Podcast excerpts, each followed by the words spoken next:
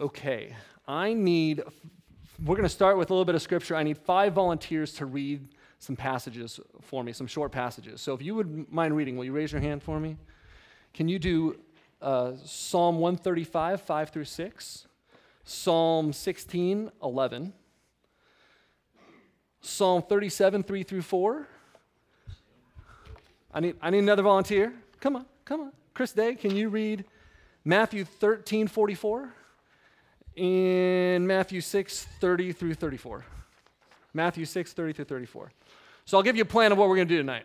We, I, I'm going to, we'll read these scriptures and come up with three biblical principles from these scriptures.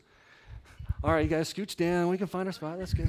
We're going to find three biblical principles from these scriptures that we're going to kind of trace through the life of George Mueller. We'll do a biographical sketch, kind of talk through his life and see if we can pull some of those out.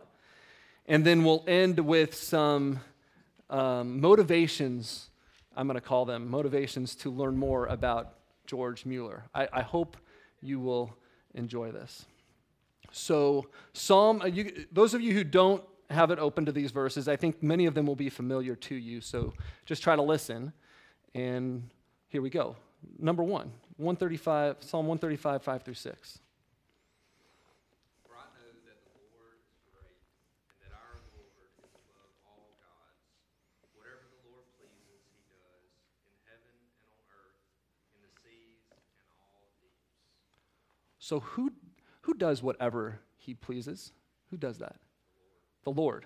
God does, right? Where does he where does he do that? Where did that passage say that?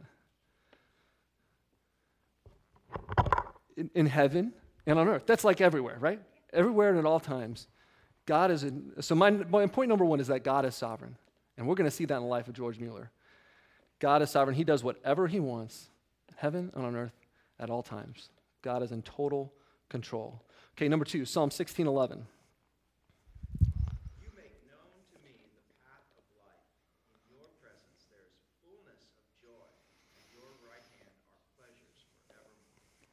All right, my, my second principle we're going to see is that we are to delight in God. We are to delight in God. Why don't you, why don't you go ahead and read Psalm thirty-seven, three through four. Trust in the Lord and do good. Dwell in the land and enjoy safe pasture. Take delight in the Lord, and he will give you the desires of your heart. I mean, it's an actual command in that passage. Right. You are to delight in the Lord your God. And Matthew thirteen, forty-four. The kingdom of, the kingdom of heaven is like a treasure hidden in a field. When a man found it, he hid it again, and then, in his joy, went and sold all he had and bought that field. I, I love that picture, right? What did he sell to buy the field? What did he sell, Chris? All that he had. All that he had. Everything. And, and the motivation of it was joy, right? And it says, in his joy. He was willing to sell all that he had. That didn't matter to him because there was joy in what he was getting in the kingdom of God. Good. We are to delight in God. And then finally, Matthew six, thirty through thirty-four.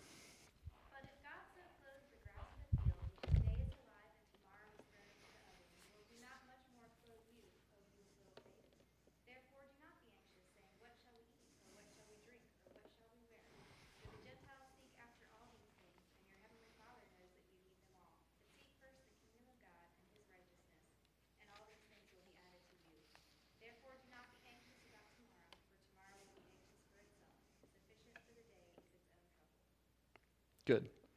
All right, so my my principle here, we're, God is sovereign, we're to delight in God, and number three, we are to trust and obey. Uh, that, that talks about seeking first uh, his kingdom and his righteousness, and not to be anxious about tomorrow. No, you don't need to be anxious about what you're going to eat, what you're going to wear, uh, what you're going to get for Christmas, uh, right? I, right now is a season where I'm anxious about certain things, and Um, maybe you are too, and you're going to hopefully see from the life of George Mueller there's not a need to be anxious about what you're going to eat, what you're going to wear, what you're going to drink. Um, okay, those are the three things. Can you watch for that in the life of George Mueller as we go through? Okay, how many of you all have heard the name George Mueller before? How many have heard of the name George Mueller? Okay, how many of you have read a biography or listened to a message of George Mueller? So this is great. You guys can basically teach this for me. You already know this. Hopefully it'll be a refresher. Um, we're going to do a, a, a biographical sketch. We're going to look at uh, kind of four sections. His birth to his new birth, and then his conversion to what he did f- for his kind of life work. There's some key things that happen in there. Then his kind of life work and ministry, and then the kind of final ministry of his life. He's got ministry that just extended and extended and extended. So those are the four sections. You can go to the next slide. Here's George Mueller in kind of the picture of history. I don't know if you guys can see this, but the uh, he was a contemporary of Charles Spurgeon. He was a contemporary of Queen Victoria in England. Um, she became queen in eighteen thirty-seven. Can you? Is it working? There it is. There we go. Queen Victoria. D L Moody was born during uh, George Mueller's life. He was born in eighteen oh five and lived till eighteen ninety-eight. Nietzsche, you can see Karl Marx wrote his Communist Manifesto during this time. We had our American Civil War. Uh, Albert Einstein and Adolf Hitler. Just a couple names to get you in the frame of where we are. I am not the same history buff that Alex is. I don't know if you guys were here last week. That was fantastic. It was super interesting. I'm enjoying these biographies. But I'm going to stick a, I'm going to stick to what I've got here so I don't get in deep waters I don't understand.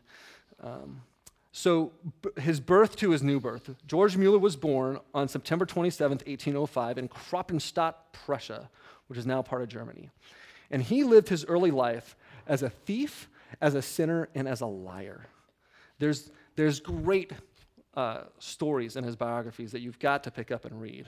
One of them's about the time that his dad found out that he was stealing when he was ten years old. Um, but occasionally he, he would get caught doing these things that were wrong. And there wasn't a lot of conviction of him to want to be right with the Lord. The conviction was that he wouldn't get caught again because he was getting beaten by his dad or had consequences. So it wasn't that he was sorry for his sin before God. It was that he didn't want to get caught most of the time. There were times where he almost seems like he wants to make his life better, but he just keeps going back to his sin. He lived as a partier as he was growing up, over and over again. Uh, at sixteen, he would he, he did this uh, traveling where he stayed in a hotel, and after about three days, he took off, and he went to another hotel without paying his bill. And he tried to do it again, and he got caught and put in jail for it. He sat there for a month before his dad came uh, and bailed him out. And and he, and he goes home and he gets beaten. And, and even at that point, he just says, I was like, he didn't repent. He wasn't trying to be right with the Lord in any way. So he he had a friend named Beta. And Beta invited him to a Bible study, uh, just a Bible study. And a- after that is when he was converted. And I want to, uh, I'm going to read a, a quote for you in a second, but he think of uh, think of partier. He loved to drink and gamble. And and he lived for the pleasure of this world. He did not delight in God. He delighted in his pleasure, and it was fleeting. He just had to keep getting it and keep getting it and keep getting it, and it never ultimately delivered. It might have delivered for a short time, but not but not totally. He was always looking for more. And then this happened. Uh, the, the time, he, sa- he says this about this, the time has now come when God would have mercy upon me. At a time when I was as careless about him as ever, he sent his spirit into my heart. I had no Bible, and I had not read it in years. He didn't even own a Bible. I went to church, but seldom. But but from custom, I took the, the Lord's Supper twice a year. I had never heard the gospel preached, never. I had never met a person, never met with a person who told me that he meant, by the help of God, to live according to the Holy Scriptures. In short, I had not the least idea that there were any persons really different from myself, except in degree. He had never really met a, a true, true believer is what he's saying, right? Or at least anyone that communicated that to him in any meaningful way. He, at the point at which he wrote this, he was studying to become a preacher in Halle, Germany. So his dad had sent him to school, paid for him to go to school so that he could become a pastor. And in those days, it, it wasn't because his dad was a very pious person or cared about the Lord. His dad wanted him to make a good living. And so it was a very cultural thing, and the preachers made a good living if you did it well. And so he was studying to be a preacher. He was literally studying at a university to become a pastor. And that's what he says about the dead spirituality of that time. So um, he goes to this Bible study. And uh, why don't you guess? What do you think they did at this Bible study? Beta invites him and says, come to this Bible study with me. What do you think? What's one thing you think they did at this Bible study? Read the Bible. Read the Bible. They read the Bible. All right, what's something else you think they did? Prayed. They prayed at this Bible study. There's two. Yep. What else do you do at Bible study sometimes? Sing. They sing a hymn or two. Good. And they did one other thing. What do you think? No, no, no. Prayed. They they had a message or a sermon. Okay. Now, the sermons at, in this Bible meeting, uh, they couldn't actually preach a sermon, so what they would do is read one. It was illegal, unless you were ordained through the Lutheran Church in Prussia, to actually preach your own sermon. So they would read, and, and the man who would eventually become a missionary who was leading this group uh, would just read a read a sermon. But it impacted George. It was night and day. He he had felt like he had never met anybody like it before. You got to read the book. I get emo- I got emotional so many more times than I expected reading this book over hearing his delight in the stuff of this world switched, and he was like, "This is what I've been looking for, and here it is." Um, and it was immediate. And he he remembers vividly the the man who was leading it getting on his knees to pray and just thinking, "This is something I have never seen before, and I want some of it." So he tells everybody he knows that he's become a believer, and he is, it, he couldn't wait for the next week. This Bible study met weekly, and he couldn't wait till the next week. He goes back the next day, and the next day to meet with this guy to learn from him. It's fascinating. So he turns his life around immediately, and he's converted. Okay, so the next, this next, so that's that section. We can see God's sovereignty clearly in, in there. We see his delight switch from the delight of the things of this world to his delight in God. Um, And we're going to see more about him trusting and obeying. So conversion to his life work. So after he becomes uh, a believer, he, um, through, uh, pretty quickly, he be- he wanted to become a missionary. He he thinks he wants to go to be, become a missionary. Oh, maybe he's going to be a missionary to the Jews. Then, oh, I'll be a missionary to the Jews in, in England. And then I want to be a missionary to the to Bucharest. And at one point, he got a letter from somebody saying, "Why don't you come to Baghdad and be a missionary here?" Um, so through a course of events and working with a denomination, he gets, or a missionary society, he gets to England, and he's studying to become a missionary. And he doesn't want to wait to be a missionary until he's done with his studies, until he's done through this training program. So he's telling everybody he knows on the street corners that he can meet um, about Jesus, basically. Um, he's asked to preach a sermon, which he couldn't do. Uh, he tried to read a sermon, which flopped and didn't go well. And so since that didn't go well, he said, well, what I'll do is I'll read a passage of Scripture, I'll explain what it means, and then we'll talk about how it applies to us. That sounds that sounds pretty good, doesn't it? And and that's the style of what his sermons look like, the expositional, if you will, a lot of what maybe we would get on a Sunday morning or, or other times at this church. So that's what his preaching looked like. He desired to be a missionary. During this this this next season, as he was doing this, a church called him to be their their pastor, and uh, and, and he accepted that. And then in the summer of eighteen thirty, he was about twenty-five years old. He decided it was, quote, better to be married than not to be married, is how he puts it in his autobiography. He he had his eyes on Mary Groves, who George thought would be a good wife, and this is why. A, she could play piano. B, she painted beautifully. C, she could bri- provide intellectual companionship. She was really smart, proficient in, in gr- English grammar, geography, history, French, Latin, Hebrew, math, astronomy. Um, so he was like, oh, she's smart. And now George was smart. He got really great grades, even though he was a partier. He was just brilliant and could skate through school. So he he was excited about that. And then the other thought, the other thing he said about her, which I thought was pretty funny, was that Uh, she had the, it's, he says, she had the largest nose he had ever seen on anyone. Can you imagine writing that about your wife one day? You don't have the largest nose I've ever seen. Um, so he wrote her a letter and said, I want to marry you, and happened to be where she was four days later, and she agreed, and um, a couple days, a couple, I don't know, it was a couple weeks later, I think, they got married, and their their reception included the Lord's Supper. It was a quick ceremony, reception, and they immediately moved back to his house and started on their ministry. There was no, you know, rest and honeymoon and recovery. It was just, here we go. And then the other thing that happened in this in this time is this church that he was serving at had something called pew rents. Does anybody here remember from reading his biography or other times what that pew rent was? They want to explain it to the, the group? Anybody? No? Come on, help me out. All right. So pew rent. This is how it worked. Pretend these were the nicest seats, which they are, right up front. And the people that sit in them pay money so that they, they kind of claim their spot with their money. And the people who sit in the back don't have any money, so they're sitting way back there where Pastor Brian can't even see them. And George becomes convinced. This is not biblical. James two clearly says we're not supposed to show favoritism. The people that have the best seats are the ones with the money. We can't do this. Well, that pew rent was paying his salary. So as soon as he said, no more pew rents, he knew that meant, I don't know what I'm going to make. I can't, I, can I make a living? I don't know. But he was convinced. And so what they did was they got rid of the pew rents. They put a box in the back, and they said, if you want to support our ministry and support this church, you put a box, you put money in the box in the back. Well, you can tell they weren't all into it because his salary went from here down to here from what came in in the box in the back. But he was convinced, and he said, we're going to we're going to trust the Lord together and see what he does. And that that was influential in his life um, to set him up for the next the next years. Okay. All right, we're tracking good. His life work, his life work. So uh, the first thing about his life work was he created the, well, actually, let's go over this, this kind of summary here really quick. He ended up pastoring the same church in Bristol, England for sixty-six years. He was an independent, so eventually he split from his denomination, from what I understand. He was premillennial, Reformed, Baptist. He celebrated the Lord's Supper each week at his church, and he welcomed unbaptized members into their church.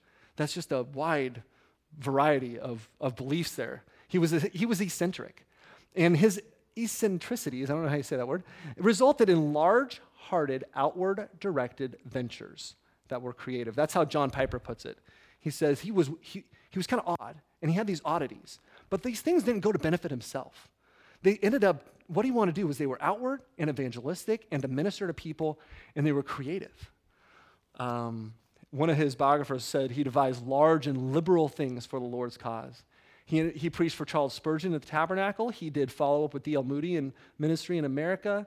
He greatly influenced Hudson Taylor's way of doing and funding ministry and even helped fund Hudson Taylor's ministry.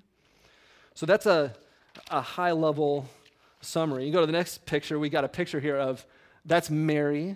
Isn't she? She's got a large nose. And, uh, you go to the next slide. This is where Bristol is if you look at England, and the next one kind of puts it in frame with all of the rest of England. You can see Bristol there. It was right on a port city and a, um, at that time, a decent city. I believe the economy was going south because their port wasn't as good as some of the other ports. Um, you can go to the next one. At in uh, Bristol, which is where he moved. He, he, he took a new pastorate at Bethesda Chapel, and that's a copy of the um, of the Bethesda Chapel. And he he did this with a, a friend of his. They were kind of co-pastors of this church and another church there in Bristol. So the first thing he did was he said, man, people don't know their Bibles, so what are we going to do? He says, well, I'm going to basically start a nonprofit organization. We need to help people understand their Bibles. So he called it the Scriptural Knowledge Institute for Home and Abroad. And it had three primary goals. Number one, assist and establish day schools, Sunday schools, and adult schools in which scriptural teaching was given. Pretty straightforward. Two, distribute Bibles. And three, to aid in missionary work. And that's what it did. So for years and years and years, and I believe there's even a, a fund set up that it's even doing this to this day. Um, it's, it's, it's promoting those three things. Uh, the second thing that he did was orphan care, and that's what he's known most for, is the orphanages that he set up. And and for the orphan care, he had two desires that, that came together. Well, number one, he wanted to show that God was trustworthy and can be trusted in every area of life. And then number two, he had to love and care for orphans. So I'm going to tease I'm going to tease these out with a with a story or two. Um, he had a desire to show that God could be trusted in every area area of life. Repeatedly, he felt his people needed their faith strengthened. He, he, he, he was ministering to people of his church, and in those days, he visited them a lot. So outside of their Sunday morning gathering, he would go and see and talk to the people of his church. And he just felt like they, they, their faith was weak and, and almost non-existent. And what, what can we do? And uh, you can go to the next one. One man uh, whom he visited, he, he worked sixteen-hour days. His health was suffering.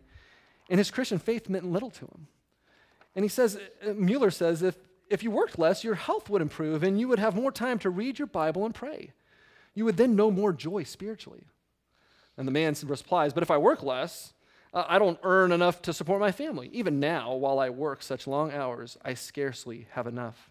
The wages are so low that I have to work hard to obtain what we need."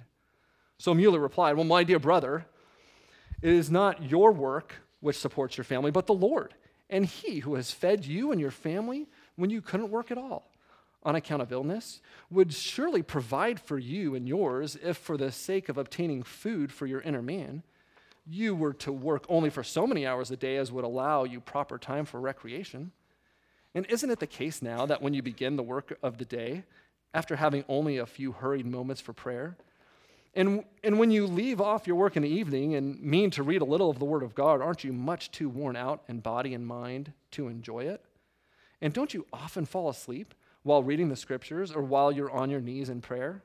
Oh, this, this interaction is fascinating to me. He says, you have to understand that God has promised to supply the needs of all His children. Jesus told us to seek God's kingdom first, and He will add all of the other things to us. It's a fine idea, Pastor, but, but if I cut back on my hours, I don't think God would provide real things for me like shoes or food, do you? I, I, and then he kind of steps back and goes, I mean, I know the Bible says that He can do it, and you preach it and all, but I've never seen it for myself in real life, if you know what I mean. These were the kind of conversations he was having, and he was convinced. They needed a picture of somebody who trusted the Lord. They needed to know what faith looked like, and he wanted to show them. And so this, this time frame in his life, he decided, you know what, I'm going to start these orphanages, and we're going to do this work, but we're never, ever going to ask anybody for money. We're never going to ask people to support the work of the orphanage. We're just going to pray and, and show that God can support it and do everything that needs to be done through this orphanage because we prayed. He had a love and a desire to care for orphans. He had worked with an orf- orphans in Prussia when he was younger and now saw their plight in England in the eighteen thirties. In, in eighteen thirty-five, it was an especially tough year for the Muellers. Um, they had a, a young boy who, who died, and Mary's father had died uh, within the same week. So it was a, it was a very difficult year, and then um, uh, George got sick. He, he got sick. Of, he, was, he was decently healthy most of his life, but he had bouts of this stomach ulcer, and, and this was a season of that, and he had to go to the island of Wight, the Isle of Wight, to, to get refreshed and to have better uh, climate. And when he did that, he read some biographies and, and did some more reading, but one of the things he did was he read newspapers, and every week he's reading about these uh, the plight of the poor in England. And, and what had happened in, in eighteen thirty-four was they enacted a new law. And what that law basically was, was if you're if you're poor and you can't provide for yourself or pay your debts, you're going to go to a poorhouse where you'll work and they'll feed you uh, until you can work it off or somehow get well enough so that you can live on your own. But it, it didn't work, and it was horrible. And the, the disease and the death in these poorhouses was rampant. And they, they purposely had the conditions bad because they didn't want people to stay there. They they didn't want people to want to go there. It was motivation. Don't go to the don't have to go to the poorhouse. You got to take care of yourself and your family. Um, they they got two meals a day in the poorhouse, and uh, as soon as you were seven years old, you worked all day, and you couldn't even be with your parents, and uh, barely see any visitors. Uh, he had a student in his uh, one of his classes that was set up from that Scriptural Knowledge Institute that set up these Sunday cl- classes and these classes for the Bible studies, and one of those students had to go to this poorhouse because his, his parents didn't couldn't afford it anymore. Or I, actually, his parents had died, and he had gone to live with his aunt, and his aunt waited until there was no money and no food left, and then sent him to the poorhouse. So Mueller looked at what was in front of him and said, "I see this great need, and I want to show people that they can trust God." And he put the two things together.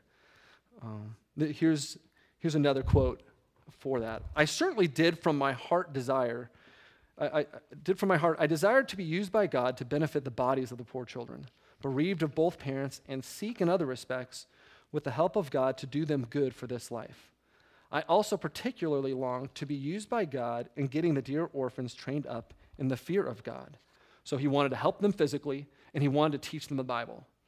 But still, the first and primary object of the work was that God might be magnified. Yeah?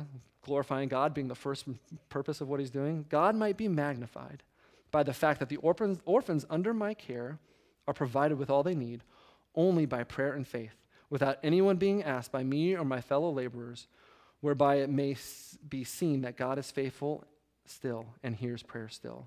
So there, there's this, I, I love that quote because it kind of put those two things together. He did care for these people and wanted to help these, these orphans that didn't have anything. Um, but his ultimate goal was, how can I glorify God and encourage the local church?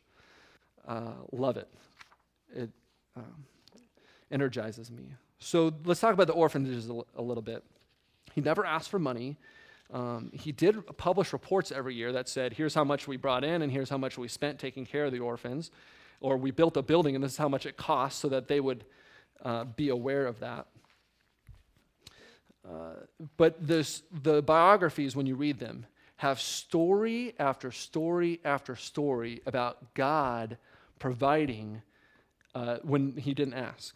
So let me, um, oh, he ended up with, by the end of his life, there were five homes, um, that up to two thousand orphans at one time. And during his lifetime, he cared for over ten thousand orphans and uh, impacted potentially through the S K I, through those other schools, up to one hundred thousand people around the world through that that that ministry. Um, so one story I'll tell you is uh, the he, he's working, and uh, it's it's the morning and it's time for breakfast because they fed these the, the orphans, and the, the person who's responsible for breakfast comes into his office and knocks on it and says, uh, Mister Mueller, there's no food, there's no money to buy food, and it's breakfast time. They're just sitting down to breakfast. What do you want me to do? He says, let me finish something, and I'll be there to pray over the meal, and uh, you just hold tight. So he finishes his thing. He goes down there, and he, he prays for this meal. He prays, uh, Father, thank you for all that you provide. Thank you for what you're even going to give us today uh, to take care of us, and that you've always taken care of us. And he, he finishes his prayer, and there's a knock on the door, and it's a baker. And he he couldn't sleep all night.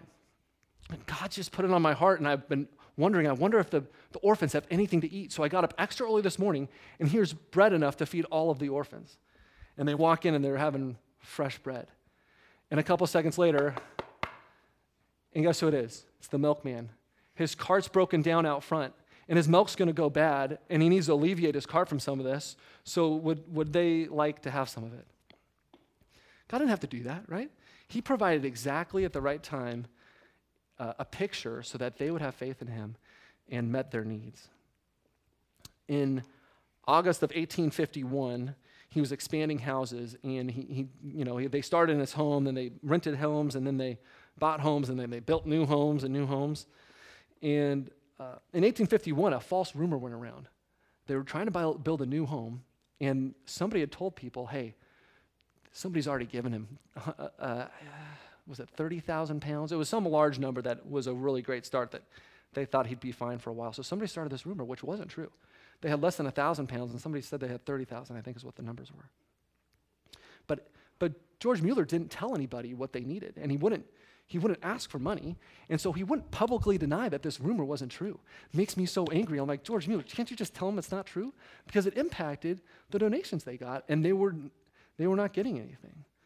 He says that there was no immediate answer to prayer for some months, and it seemed the rumor affected donations. Then just as the operating funds ran out, there we go. As soon as they ran out, it's, it's almost out. Here comes fifteen pounds. Gets them through another couple days, and then And then a, a couple days after that, here's a thousand pounds, which will which would last them for a little while. Um, the the the following year, there was somebody, uh, a group of businessmen got together and gave him eight thousand pounds, uh, which would have been a, a huge sum that would have helped pay for one of these buildings to be built. And this is what George Mueller wrote, because he didn't always get immediate answers to his prayers. We always think, oh, George Mueller, he, God answered all of his prayers, and and it says day by day, he said day by day for nineteen months. nineteen months, he wrote, I had been looking out for more abundant help than I had had. I was fully assured that God would send help larger, would send help with larger sums. Yet the delay was long.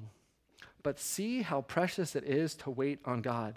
See how those who do so are not confounded. His response after having to wait nineteen months wasn't um, sad that he had to wait nineteen months. He was saying, look, I can, look how God proves himself after nineteen months, and he provided just like I had requested. We we we tend to think and we have a very short attention span with our prayers, I think. And we pray for something once and then forget about it. And uh, he he didn't do that. He te- he kept a meticulous journal of what he prayed and of all the money that they received. More about that later. Um, so that's a um, that's a yeah. There we go. So there's a a, a drawing of the Ashley Down Orphan Houses. Uh, you can see it there. You can go to the next one. Uh, another a, a picture. I don't remember what year that is. You go to the next one. Here's a more modern picture of a portion of the houses. And then let's show some pictures of some of the orphans here. You can see, man, they dressed them. Mary, Mary was uh, excellent at everything um, domestic, if you will, and she could sew and seam and put dresses together, and she knew what fabrics worked and what didn't, and they taught all all the girls in the orphanages how to how to do these things. And so they they were dressed well. Keep going. And here's a picture of the boys. They, uh, you, you can see they're also dressed. In the bottom picture, you can't tell, but they're learning, I believe, carpentry or something with tools. So they gave them biblical instruction, they gave them academic instruction and practical instruction. When they left the orphanage, they actually gave them a little bit of money and a Bible and, and, a, and a pair of clothing and said, all right, they, they set them up with an apprenticeship. They had a person that that was their job to set them up with an apprenticeship when they were, when they were ready to leave. Here you go. He, he, he said, Uh, now your your right hand's tight. They put the Bible in his, their right hand and, a, and the money in their left hand and said, your your right hand's stronger than your left hand, right? And he, they said, yes. Well, hold on to this, and then it, this hand will be fine. You don't won't have to worry about what's in this hand if you hold on to the Bible in this hand. Um, so that was a neat picture. Uh, and and then let's talk about the the last section of his life. Mary Mary passed away, and he married another Um, gal named Susanna, and Susanna proved to be uh, just as helpful of, of, of a spouse and a companion and a partner.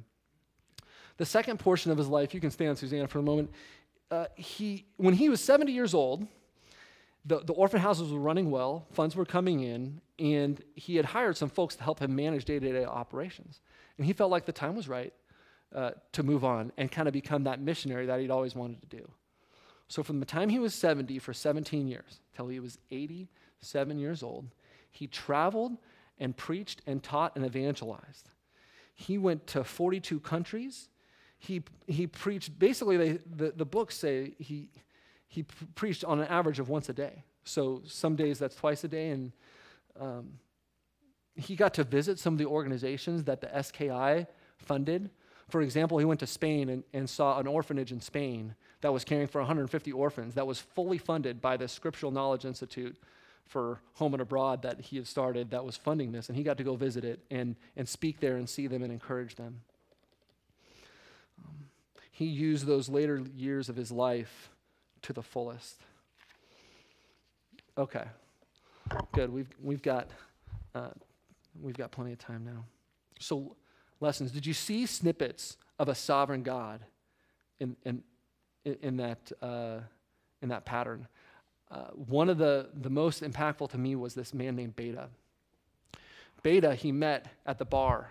So he was partying and drinking, and and and he met Beta at a bar. And Beta came up to him and said, "I think we're I think I know you. Can we be friends?"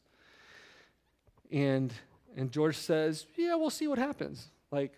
I remember you, you were a goody, tush, goody two-shoes in high school, and I don't know that I'm really excited about being friends with you. So I'll just, we'll just see how it goes. But, but Beta uh, partied with him a little bit, and they did um, some of that. But then Beta turned around and he said, I, I'm going to this, I can't go to the bar with you tonight. I'm going to the Bible meeting. And on a whim, it, it it's like he just decided to go with them. And it's been in my mind ever since. What... Uh, who in my life could I just invite to go to church? Could there be a George Mueller out there who you need to invite to go to church? No, seriously. He was, uh, and, and young people especially, some of you who are walking with the Lord, uh, he was twenty years old when he was converted. And some of you will be that age, some of you in here might be that age. twenty years old when he was converted, and it was because somebody said, why don't you come to the Bible meeting with me? And you know what they did? They prayed. They read the Bible, they sang, and they read a sermon. It, it, um, and they they just lived what they believed. Uh, it was impactful. God was sovereign in all the different uh, provision that he provided for George and his wife and his and, and the orphans. They, they didn't go hungry. There's no record of them going hungry in the in the whole time uh, of that orphanage. So I, one of the th- I, I'm telling you the things that I believe that I was trying to learn as I was convicted as I read these books and listened to George Mueller and about him. Delighting in God. You know, um, there was a, a season early on in his life, but it was before he became a pastor, and it was in England, and he got invited to listen to a, another pastor preach, and he, he was so moved, he said, I want to spend more time with him, and he, he spent the next ten to fourteen days with this pastor, and um, and, and I want to read to you uh, what he what he said about that. I think that's my next, yeah, my next quote here. This, this season with this pastor, he said, it was at that time that God began to show me that his word alone is our standard of judgment in spiritual things. Okay, stop for a second. Look, look eyes here instead of at the quote. George Mueller was a man of the Bible. He was convinced from early on in his ministry what he needed to grow was the Bible. What he needed for life was the Bible. And he and he and he lived it. He read he he says he read the Bible through at least three hundred times in his life. Um, I would ask you, how many times have you read the Bible through in your life? I'm asking myself, how many times have I read the Bible through? But not just that, have we immersed ourselves in the Word?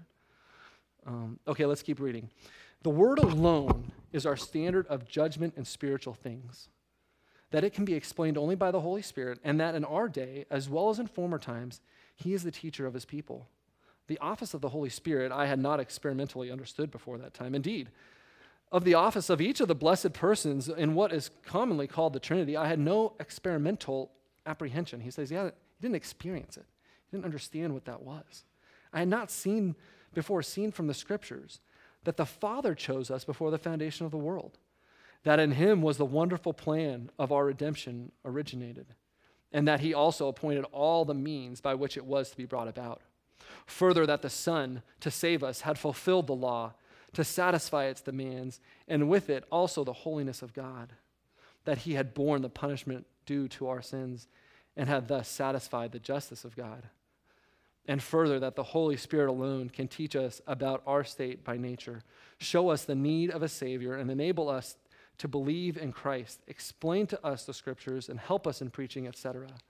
He was convinced of the core doctrines of Scripture, right? And he was convinced that the Bible is what he needed and is what we needed. Okay.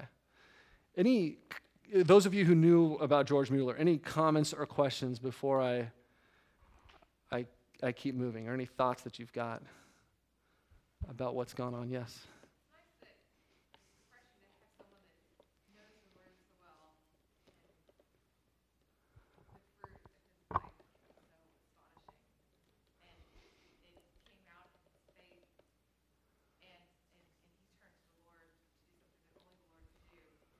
Yeah. It's translated. And that's where we talk about him. I think people are thirsty for that today. We want a knowledge that doesn't, doesn't always translate. Yeah, so I think I, I, I totally agree. I, I see God as sovereign through this, but that our role, we are supposed to delight in God. And that's going to be, we're not going to delight in the things of this world. And then we're going to trust and obey. And that's just what he did. He saw needs and he met them and he, and he, and he evangelized and he preached and he trusted. Like in one sense, you're like, it wasn't that, it's not that, it's not rocket science. He took God at his word and just lived it. I'm with you. It's a really, um, okay, so I've got a couple other thoughts I want to give you to encourage you to read about George Mueller. There are really accessible ways to do this. And if you want a resource, I can give you uh, like a link to it. But he wrote an autobiography that is really, you know, it's his exact words. It's fascinating. Uh, a contemporary of his named A T Pearson, who was a pastor, wrote a biography about him. I've read that one. It's great. Uh, a more modern biography about thir- in the last thirty years. Uh, I don't remember the man's name. It's called D- Delighted in God is the is the subtitle of it. George Mueller, Delighted in God. Um, and then uh, a group called Y WAM has these smaller ones that are really kind of geared toward younger people. And uh, they actually have it uh, at the library. I, I got it on my Overdrive app, and I'm listen, I listened to the whole thing, and then I listened to some of it with my sons. We're going to finish it together. But that one was really good, and it's a it's a quick pace. John Piper, if you ever listen to him, he's done a biographical sermon and sketch. that I would commend to you as well. It's really good. Okay, so here's some ideas of why you guys, why I would encourage you to read or listen to something on George Mueller. Number one, his marriage. His marriage with his wife, especially Mary, but also Susanna. And um, they they were delighted in each other.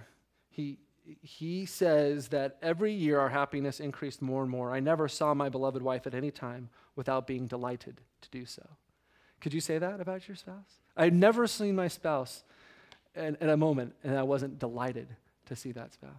If you can't say that, George Mueller would encourage you to read the Bible and pray together. They, uh-oh, it's not in my notes here, they spent hours, uh, at least an hour every single day praying together. If you do that with your spouse, I would imagine there'd be more delight, and I would encourage you in that direction. He's, he said to her, "My darling, I never saw you at any time since you became my wife without my being delighted to see you." Um, and and he, he mentioned these times that they would sit together. It was right before dinner or after dinner, and he'd say, "There we sat, side by side, her hand in mine as a habitual thing, having a few words of loving intercourse or or being silent, but most happy in the Lord and in each other, whether we spoke or were silent." Isn't that beautiful? It's just beautiful. Our happy, it's, he says, our happiness in God and in each other was indescribable. My darling, do you think there is a couple in Bristol or in the world happier than we are? Um. Go ahead and skip to the second to last slide here. He he kind of explained why, keep going, he kind of explained, uh, here it is, why, why he thought their marriage was so good. And he says, both of us, by God's grace, had one object of our life, and only one, to live for Christ. Well, makes sense, doesn't it? Number two, we had the blessing of having an abundance of work to do. By God's grace, we gave ourselves to it, and this abundance of work greatly tended to increase the happiness. Our mornings never began with uncertainty of how to spend the day and what to do. So you think about that. When you're doing something alongside somebody else with that common purpose, you, you grow together, right? And, and you, there's a camaraderie that happens. And so when you and your spouse, or even you and a close friend, have a central purpose that you're aiming towards, um, there's going to be a A, a unity, a, a natural unity that happens, especially as long as it's the same purpose. Number three, as busy as we were, we never allowed this to interfere with the care of our souls. Before we went to work, we had as a habitual practice our seasons for prayer and reading Holy Scriptures. I'm like, this guy must have been so busy. How did he keep that time safe for that?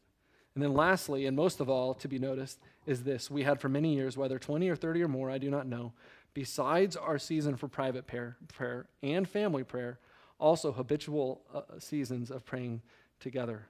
It was like, okay, so they had personal prayer, they had family prayer, and then they had couple prayer, I guess. like uh, prayer, prayer, prayer. It's, uh, okay, so if you, if you want to be encouraged in your marriage, or you want to encourage somebody else in their marriage, I would encourage you to read about George Mueller. If you, uh, one of the things that's really surprised me was the hospitality. In those days, um, they, uh, it's not that they necessarily lived closer. They had still had to walk to each other's homes or, or ride or something, but he always had somebody in his home. And the fact that he didn't always have a lot to eat didn't keep him from being hospitable. And there were multiple times I read that he was like, we had to have this lady over because she didn't have anything to eat, or they needed to be encouraged in the Lord, but we didn't know how we were going to feed them. And then God provided the food. And God provided the money to be able to care for these people. And I do think that hospitality is something that's commanded in Scripture and something expected of believers. And so I would ask you, how is your hospitality ministry? Who, who comes into your home? Who do you serve? Who do you find ways to practically love? And, and how can you plan to do that? Some of you do, do this and do this regularly, and I, I thank you for it. He had a friendship with a guy. I, I told you there was a co-pastor. His name was Henry, I think, Craik. And uh, nobody's a lone ranger in the Christian life. You do this with other people. And he had somebody else who was close with him who he did this together with. You got to read about George Mueller for that. Um, he journaled. I mean, how else would we have this information? He's got his old autobiography that he wrote. He kept meticulous notes of everything that happened and all of the uh, money that came in. He was a journaler. I am convinced that it will help anybody spiritually if they keep a journal, and I am not very good at this. My wife is much better at it than I am. But even a prayer journal. Let me ask you, how many how many prayers of yours has the Lord answered? Can you tell me? Tell me, tell me one of the prayers he's answered recently. George Mueller could do this and tell you. He'd go to his journal and he could say, I've got a record of God's faithfulness. I can go look at it and I can be encouraged by it for those nineteen months or the years that are hard. Or when God doesn't answer his prayer and Mary dies and, and, his, and his son dies in infancy, what's he going to turn to? And he had a record that he could go back to, very similar to what they did, that even the Israelites did, right? They remembered and set up stones to remember, okay? Journal, journal your prayers. To, to some of the saints in this room that are older than I am, maybe you're in your seventies or your eighties, God's not done with you yet. He still needs you. He, George Mueller uh, was very active, and, and he was even uh, working in the orphanage after he came back after he was eighty-seven until he was about ninety-two when he died. He was still going to the orphanage and doing what he could and overseeing things. Um, you should read about George Mueller because of that. To the to the wealthy, some of you in here have funds, and God didn't do this without people giving to his work. Some of you have the ability to give to this church, to give to ministries, and to fund God's kingdom work here and around the world. Uh, I would encourage you to read this book to get motivated, to see what your, your money can do, and to see how you can invest in the kingdom to come, not in this world. Okay, and finally, uh, to our young people, to our young people who are in here, I would encourage you for a couple reasons. Number one, you can see what it's like for somebody who's willing to give up all of the earthly pleasures. They lived for, he lived for it, and he loved it, and he gave it up for a better delight. You can read about that. I think, it, especially for you young people, I'm looking, I'm trying to find you and look at you. The, the decisions he made when he was twenty made an impact for the rest of his life. They did. It set a course for him. When he became converted and the people he spent time with and the things that he did, they set a course. And the decisions you make now and the decisions you will make in the next five and ten years are going to impact the rest of your life. Who do you want to spend time with? What do you want to spend time doing? What are your goals in life? Surround yourself with good friends. Surround yourself with godly influences and disciplers. You will benefit. That I would read this to be encouraged for that. And finally, uh, those of you who might be looking for a spouse, or maybe one day look for a spouse, or help your children look for a spouse, I would read this book. You hear and you see the picture of marriage, and you see the kind of faith that these people were made of. Let me give you an example. Mary, so they, they get married, and they and Mary moves into his home, and and the first thing he realizes, well, you've got a lot of stuff with you. Like, I didn't realize you had all this stuff. She goes, well, you didn't think I was poor, did you? He, she had a family, and her brother had been a missionary, but Um, she had collected things, and she was eight years older than he was, so she was already living uh, and had, co- you know, material possessions. So he's out preaching, and he, and he comes back, and she has set up the home, and she has put her stuff around, and she has bought more stuff and has it all set out. And he comes in, and he goes, it, it's got to go. She goes, what? It's got to go? She, he goes, it, it's got to go. What has to go? All of it. So what are you what are you talking about? Why does it have to go? She said, he says, I am preaching to these people who have nothing, who have very little, and I am telling them to rely on God, and I am teaching them what it looks like to have faith. I can't live with all this good stuff and with uh, with all the material possessions I need, and and then tell them that God's going to take care of them. It's just got to go. Well, he he goes about his ministry, and he comes back a, a couple days later. He comes back. And it's gone. I'm going to cry. And there's money on the counter. And she goes, you can trust God? I'll trust God with you, and he'll provide everything we need. If you want to look for a spouse, you want to find somebody that'll follow you like that, or that'll be with you and a partner with you, just like that. Right? Amen? Um, that's the kind of person Mary was. That's the kind of person G- George was. And um, he didn't believe everybody needed to not ask for money. He he thought it was scriptural that you would give to your church, and you would support your pastor, and it, and it is. He wanted to live that way so that he could strengthen folks' faith. So that's what I've got for you. What I want to do as we end is I'd like you to grab your hymnal that's there. Can you, can you, uh, I'm gonna, I'm gonna cough here for a second.